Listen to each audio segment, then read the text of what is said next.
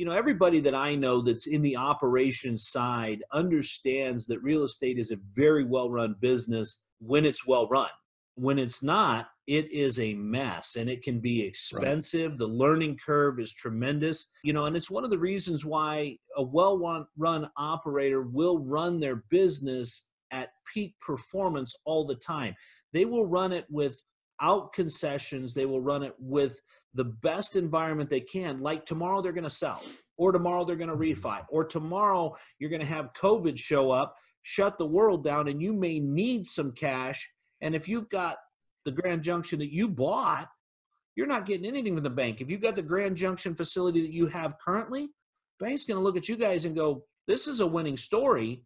This is something we can invest in." So, Paul, what other advice can you give my listeners here as we're closing out this segment on what should they be looking to do with their investment strategies as they're closing out this quarter of COVID and moving into the summer months and what's going to happen through the balance of 2020? So, if they're um, a residential type person or a newbie in real estate, they don't have a lot of cash and experience, I would pick up a book called Real Estate on Your Terms, which is not on Amazon. I think you have to go really look hard for it but it's uh, Chris Prefontaine.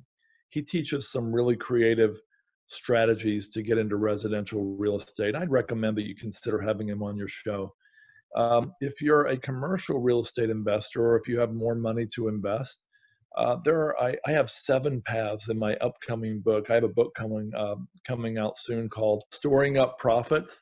It's a book on self storage, and um, it's uh, it's the, the last third of the book shannon is dedicated to seven different paths to get into commercial real estate including passive investing finding a mentor being a deal finder being a capital raiser going to work as a w2 employee for someone like you and then working your way up. All kinds of ways to get into the business. I honestly think that massive fortunes are going to be made in the coming uh, couple years. I won't say months, but I'd say starting in 2021 and 22.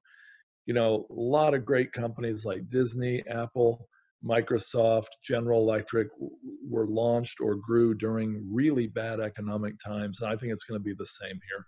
So um, I would say prepare your team, prepare yourself, prepare your tribe, and get out there and get ready to take advantage of this cycle